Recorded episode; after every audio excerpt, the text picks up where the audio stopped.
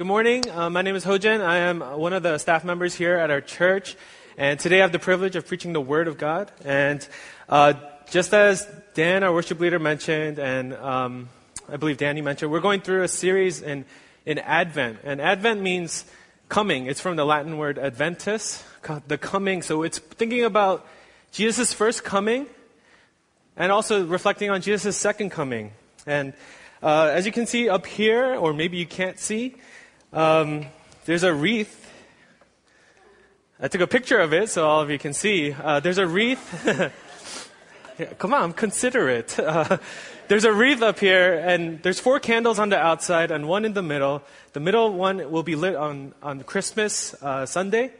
Uh, that's the Christ candle, and each of the candles on the outside represent something different about this season. And uh, primarily, we're going to approach this sermon series by reflecting on uh, what these candles represent and how they are expressed through Scripture, through the person of Jesus. And today, partially because I'm a pyro, I'm going to light this candle.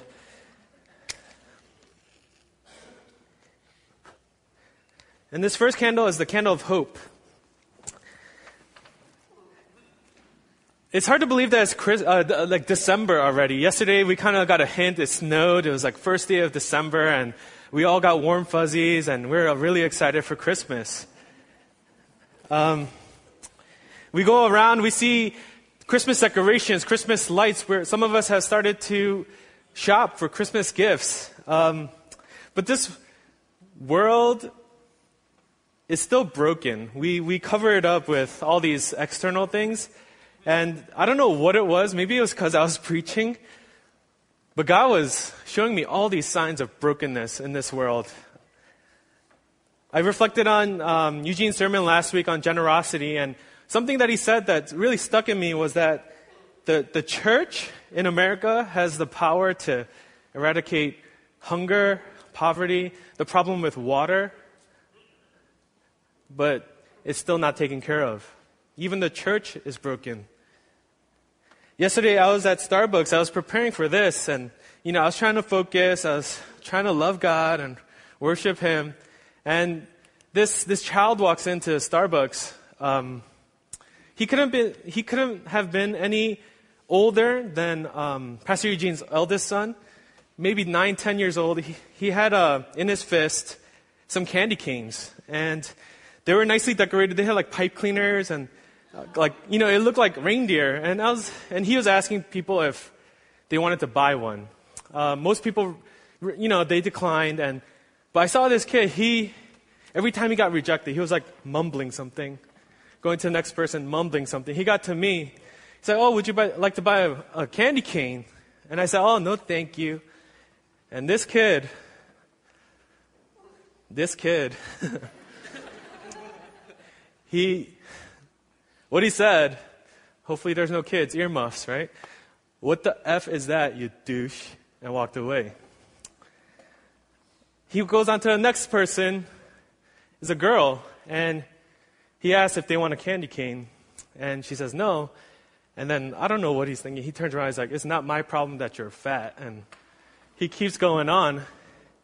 And if that wasn't enough sign of brokenness in this world, after he leaves, the adults in Starbucks are saying, oh, that kid was probably funding his mom's drug problem.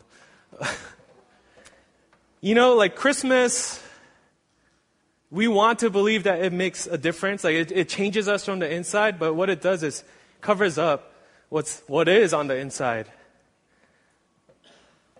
And in this, in, in this type of situation is, the, is where we as believers have to remember the real reason, the real purpose of Christmas. That it's Jesus Christ who comes into this broken world, and that's what he did over 2,000 years ago. So today we're going to reflect on hope. How does Jesus give hope to us? How does Jesus give hope to that kid that I half debated how much trouble I will get in if I just, you know, I really thought that. But God was doing a work in me too, because I, I, really, I really had to fight and I prayed for him. I prayed for the adults in, in Starbucks. And, you know, maybe it's because God wanted to show me these specific situations where he wants to enter in with Jesus to redeem it, to heal it, to restore it to the way that he wants it to be. So today's passage is Isaiah 11. It's an Old Testament passage, it's prophetic literature. Isaiah 11. And we're going to read from verse 1 to 10. Verse 1 to 10. And as you read this, think about that question How does Jesus give us hope today? Isaiah 11. Verse 1 There shall come forth a shoot from the stump of Jesse, and a branch from his roots shall bear fruit. And the Spirit of the Lord shall rest upon him. This Spirit, the Spirit of wisdom and understanding, the Spirit of counsel and might, the Spirit of knowledge and the fear of the Lord. And his delight shall be in the fear of the Lord. He shall not judge by what his eyes see, or decide disputes by what his ears hear, but with righteousness he shall judge the poor, and decide with equity for the meek of the earth and he shall strike the earth with the rod of his mouth, and with the breath of his lips he shall kill the wicked. Righteousness shall be the belt of his waist, and faithfulness the belt of his loins. The wolf shall dwell with the lamb. What is going on here? The wolf shall dwell with the lamb, and the leopard shall lie down with the young goat, and the calf and the lion, and the fattened calf together, and a little child shall lead them. The cow and the bear shall graze. Their young shall, shall lie down together, and the lion shall eat straw like the ox. The nursing child shall play over the hole of the cobra, and the weaned child shall put his hand on the adder's den. They shall not hurt or destroy in all my holy mountain, for the earth shall be full of the knowledge of the Lord as waters cover the sea. In that day, the root of Jesse who shall stand as a signal for the peoples. Of him shall the nations inquire, and his resting place shall be glorious. This is the word of God. Let's pray before we dive in. Father, we really do come before you, and um, as, as much as we want to believe that putting up a Christmas tree makes our lives inherently better, as much as we want to get excited for holiday drinks and treats, we know that they're just for a moment, they're not going to matter for eternity. So, Lord, as we go into this Advent series, give us a, a reminder, or for some of us here who don't know you, a declaration of who you are and what you give to us through your Son, Jesus. We come to you with empty hands. We need you to reveal yourself to us. And Lord, I pray that you would use my feeble and limited words so that you can speak to every individual here in a very personal way. Lord, we really do depend on you. We need you. And we ask that we will get a glimpse of that living hope that is promised that we can experience today. Lord, we thank you so much. We depend on you, Lord. In Jesus' name we pray. Amen. So, the context in uh, this chapter is Isaiah. Isaiah writes this approximately 700 years before Jesus even comes to earth. So, how does this prophet talk about Jesus when he hasn't even seen him? At least for us, we have the entire scriptures to see, oh, Isaiah 11 and the Gospels, they're connected. But Isaiah is receiving this from God and writing this down in faith. The situation that Isaiah is dealing with is he's in the southern kingdom of Israel, the kingdom of Judah. And this kingdom is supposed to be a good kingdom. It's supposed to be blessed by God. All the kings are descendants of King David, and they're supposed to rule and reign in a way that gives glory to God and helps the people trust in Him. When Isaiah is writing this, the king at the time is Ahaz. And King Ahaz, he's not being very faithful. Ahaz is being threatened by the neighboring countries on the side who want to take over the kingdom of Judah. And instead of Ahaz leading his people and trusting in God and saying that we're not going to depend on anyone else but our Lord, the Lord of hosts, the Lord of armies,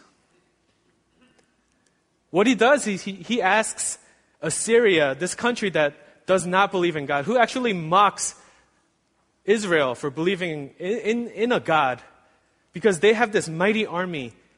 And this king, instead of trusting in God, what he does, he gives tribute, he gives money to Assyria for their protection. In essence, he kind of worships, he gives value to the Assyrians' power. And Isaiah is writing this in a very broken world. Israel is being unfaithful. And just before this passage, God promises to come in judgment. And he's, he says, he describes judgment as chopping down trees in a forest. And that's why in verse 1, this, this tree language is used. Verse 1 There shall come forth a shoot from the stump of Jesse. A shoot from the stump of Jesse. A stump is what? The remnant of a chopped down tree. It's what happens after judgment comes from God. It's seemingly dead. But what's going to come out of it? A shoot, a sprout, a bud, a sign of life. A branch from Jesse's roots shall bear fruit. And by saying Jesse, we, we have to think who's Jesse? Jesse is the father of King David. If God wanted to make this like this glorious passage, he should have said, This shoot is going to come from the stump of David. But he says Jesse. Why Jesse? There was actually nothing special about Jesse. Jesse actually, Samuel comes to Jesse and looking for a king that God has anointed. And what does Jesse do? He puts all his other sons before Samuel and say, Hey, is this the king? Is, is this one the king? Is my second one, my third one, my fourth one, my fifth one, sixth, seventh? He doesn't even call David. He's watching the sheep. So when God says a shoot will come from the stump of Jesse, it's grace. God saying, even without them realizing, without the world knowing what's going to happen, a shoot, a sign of life, hope is going to come from that line of Jesse. And we also know that King David was promised, his descendants were promised to reign on the throne. So we also know that this shoot is a king. So this is a promised king that is coming sometime. Isaiah is waiting. Isaiah is hoping. Isaiah is hearing this from God and longing for this shoot. So my um, main idea is that a better king, actually the perfect king, is coming has come and will come again. This is my main idea. If you fall asleep, please don't. This is my main idea, okay? It's so important, I had to put it in yellow. We have hope today because Jesus is the promised king, the perfect king who will change the world. He will change the world, and I'm going to describe in the remainder of this passage how he's going to change it, what he's going to do, who he is, as king. We have hope today because Jesus is the promised and perfect king who will change the world. First, we have hope because Jesus is our righteous judge. Jesus is our righteous judge. In verses 3 and 4, what do we learn about this king that is coming, this shoot from the, the line of Jesse, a descendant of David? He shall not judge by what his eyes see or decide disputes by what his ears hear. He shall not judge by what his eyes see or decide disputes by what his ears hear. This promised king is going to treat with perfect justice the broken situations in this world. He's not going to see or give favor to what? The beautiful people get favored in, in, our, in, in our culture the skilled and talented people,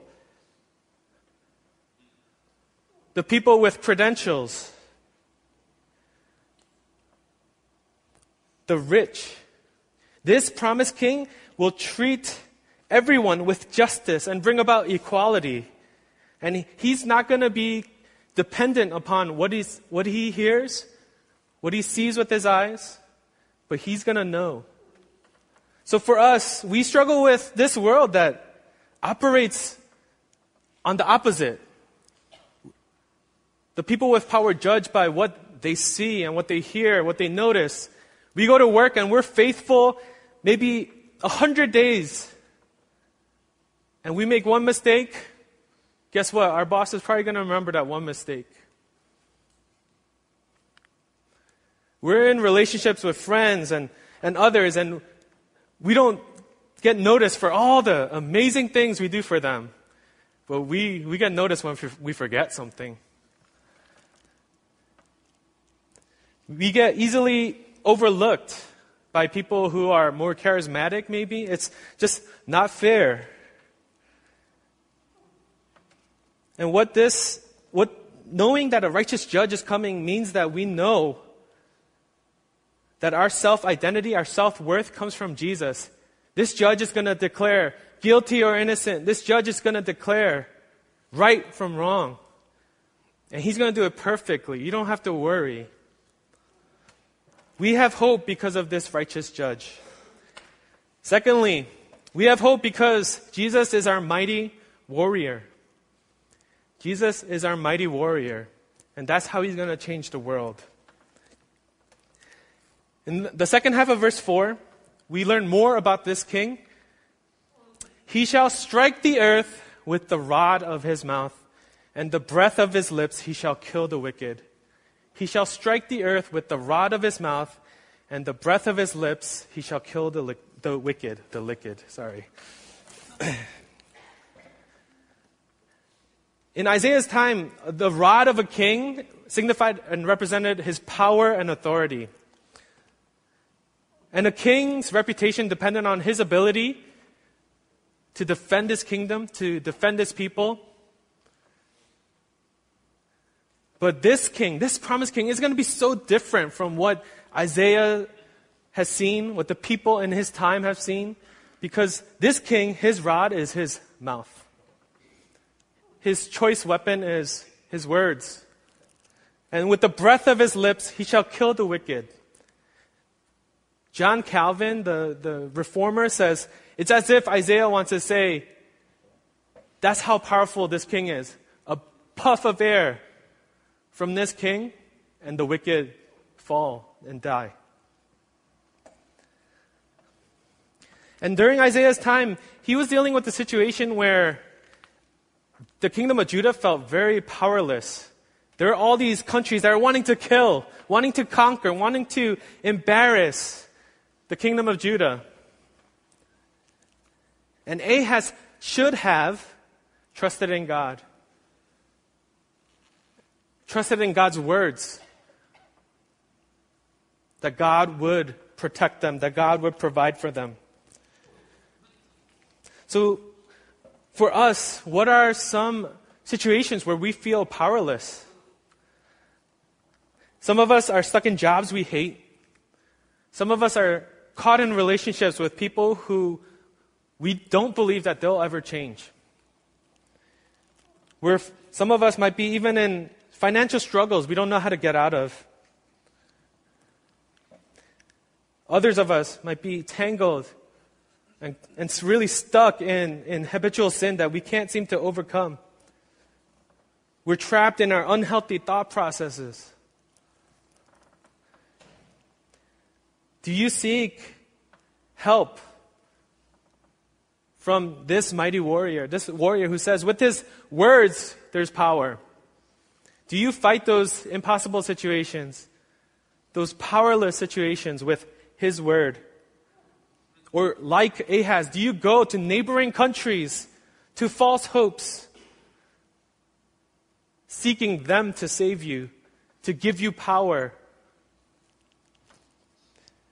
Do you go to the battle weapon that Jesus has given to us? Later in the New Testament, what happens? God, uh, God sends Jesus. Jesus gives us the Holy Spirit to what? To remember everything He has commanded us so that we can obey it. Jesus is our mighty warrior who changes the world, world through his weapon, the Word of God. And because of this mighty warrior, we can hope in the authority that we share. We are co heirs with Him. That power is ours in faith. Lastly, last thing about this king, he's our reigning authority. He is our reigning authority. And because of that, this king is going to change the world. In verses 6 through 9, 6 through 10, things get a little weird. You're talking about this king, he's going to execute justice, he's going to have power, and then it's, it's almost like we went back to Noah's Ark or something. Verse 6 The wolf shall dwell with the lamb, and the leopard shall lie down with the young goat, the calf and the lion and the fattened calf together, and the little child shall lead them. The cow and the bear shall graze, the young shall lie down together, and the lion shall eat straw like the ox. What? What is God talking about? What is he talking about? If you look through all those verses in your Bible, the pairs of animals or the, the trios of animals are predators with their prey.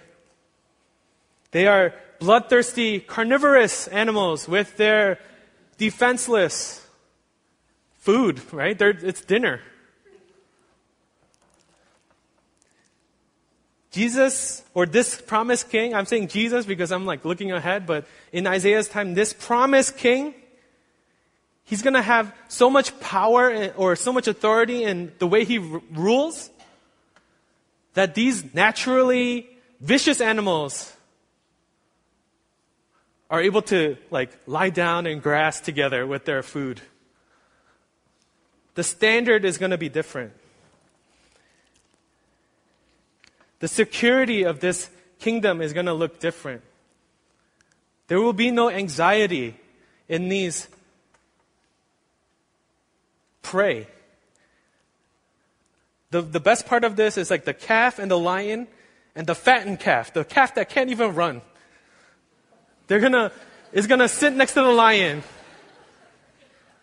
and they're not gonna be worried. That's how calm, that's how peaceful this rule is going to be, this reign of this king. So for us, what are the things that give us a lot of insecurity, a lot of anxiety? Is it loneliness? Do we spend our money, time, effort avoiding relational conflict? Is it sickness or discomfort? We don't want to be vulnerable as people. We don't want to be unstable. Maybe we guard ourselves against a bad reputation among other people. Or some of us, we're struggling because we feel like we have a weak resume and we're doing everything in our power to bolster it up, to prove. Because we're so insecure about our futures that we have to make it look the best that it can so that we can make money, live comfortable, so that we're, we don't have to worry in the future. Some of us are anxious about our pasts coming out into the open. Negative experiences or mistakes from our past. That, that gives us a lot of insecurity, a lot of uncertainty, a lot of anxiety. Some of us are scared of death. But this reigning king is telling us that true and lasting security and peace is only found in the promised king. This promised king who goes against the laws of nature. Whether you call yourself a Christian or not, the hope and security that you're really looking for is only found in Jesus. Jesus came 2,000 years ago to declare his place as king, not just in heaven, but over this world too. And he's going to come again in the future and display his kingship in full. Jesus' reign is unshakable. No predator is going to bring it down. Another part of this reign is that the earth is going to be full of the knowledge of, of the Lord. That's why it's not going to be shaken. Everyone's going to know who God is.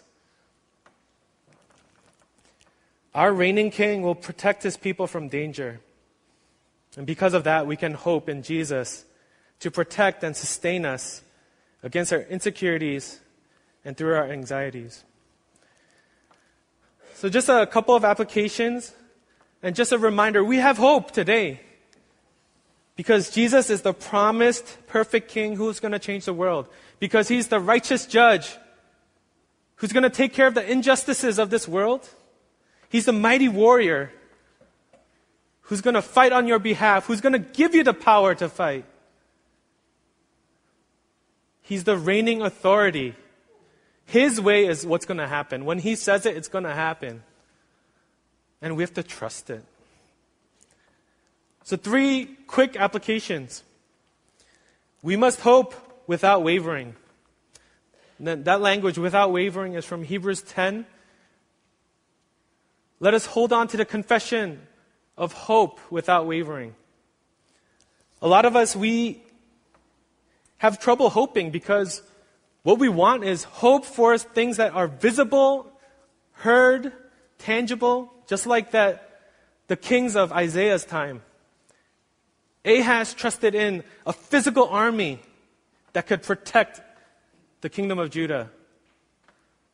But God's way was for Ahaz to trust in this invisible God to find a way to protect Judah. I recently read a quote that there are no hopeless situations, just people who have lost all hope. There are no hopeless situations, just situations in which people have lost all hope. A lot of us, we don't know how to persevere. We don't know how to just struggle with hope because our culture is one of immediate gratification. When we order food, we want it right now. When we order something online from Amazon, like, oh my gosh, I paid for Prime, why didn't it come? It's two days, buddy, relax. But what about eternal things? Are you willing to wait? Are you willing to persevere? A lot of us don't wait long enough for God to do His work. A lot of us don't trust God enough to notice that He's at work. Secondly, we must hope based on truth. In Hebrews 10 23 to 25, it says, Let us com- com- hold on to the confession of our hope without wavering, for he who promised is faithful. God is faithful to his promises. That means Jesus is faithful to come as king, the right king, the perfect king, the king that we need to make our situations right, to make this world a place that it needs to be, that glorifies him. We can't trust in or hope in things that aren't from, from Scripture. We, we don't even know how to use that word hope anymore. It's like, oh, hope you have a good week. Okay, so then it's like a coin flip. A bad week, good week. I hope the weather's nice. But even that is something that we feel, something that we try to look up and predict. But based on truth of who Jesus is and what he has done, do you hope in that way? Don't fall into the false and cheap hopes. Satan wants us to do that. And lastly, we must hope with others. We have to. We have to hope with others. In continuing that Hebrews passage, it says, Let us hold on to that confession of hope without wavering, for he who promises faithful and then what does it say? It says, Let us consider how to stir one another up to love and good works. Some of you know fellow believers who struggle, who are struggling right now. I know there are people in this room with family members who are sick, who are in bad situations. Do you remind them of that promised king who came 2,000 years ago and is coming again, do you encourage them to continue in their fight of faith? And all of us, we have to share this hope. We have to share this hope with those who don't have it. There are people in your life who do not know who Jesus is. And they need this hope even if they fight it and reject it.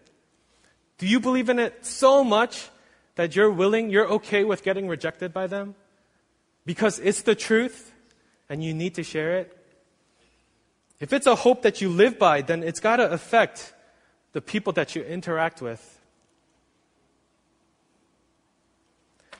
Are you being a good steward of your faith? Are you giving reminders of hope to your brothers and sisters sitting right next to you?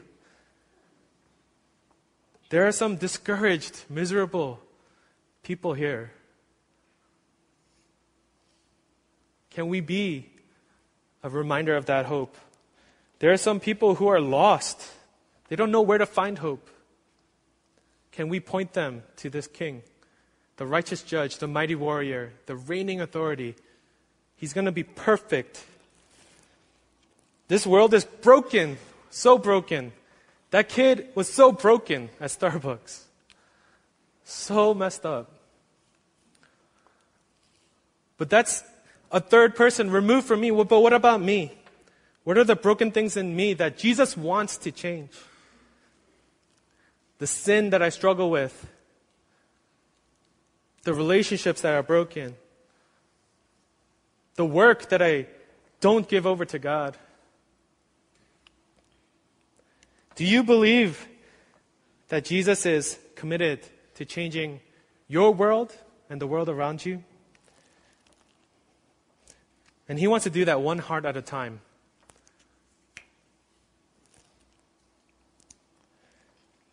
Today we have hope because Jesus is not only the promised perfect king who will change the world, he is our promised king. Amen? He's our king. He's going to be perfect. And we've got to long for that. We've got to hope in it. We've got to trust in him no matter what is going around next to us in our lives. Today we're going to partake in communion. And this is a meal for the redeemed. It's, it's looking ahead to that, the banquet table that we will join in. When we see Jesus face to face, do you long for that? Do you yearn for that? When the broken things of this world will be redeemed and healed and restored, and the new heavens and new earth are going to be experienced. This is a glimpse. So let's bow our heads and reflect on that. How does Jesus bring hope to you. He's, he promises to change the world. God's kingdom's coming. He's going to be the righteous judge, the mighty warrior, and the reigning authority. He's going to fix the injustices of this world. He has the power to change those situations. And he's going to declare what's good. He's going to declare the standard, the way of living that his kingdom's going to be. Let's reflect on that as we prepare our hearts to partake in this meal.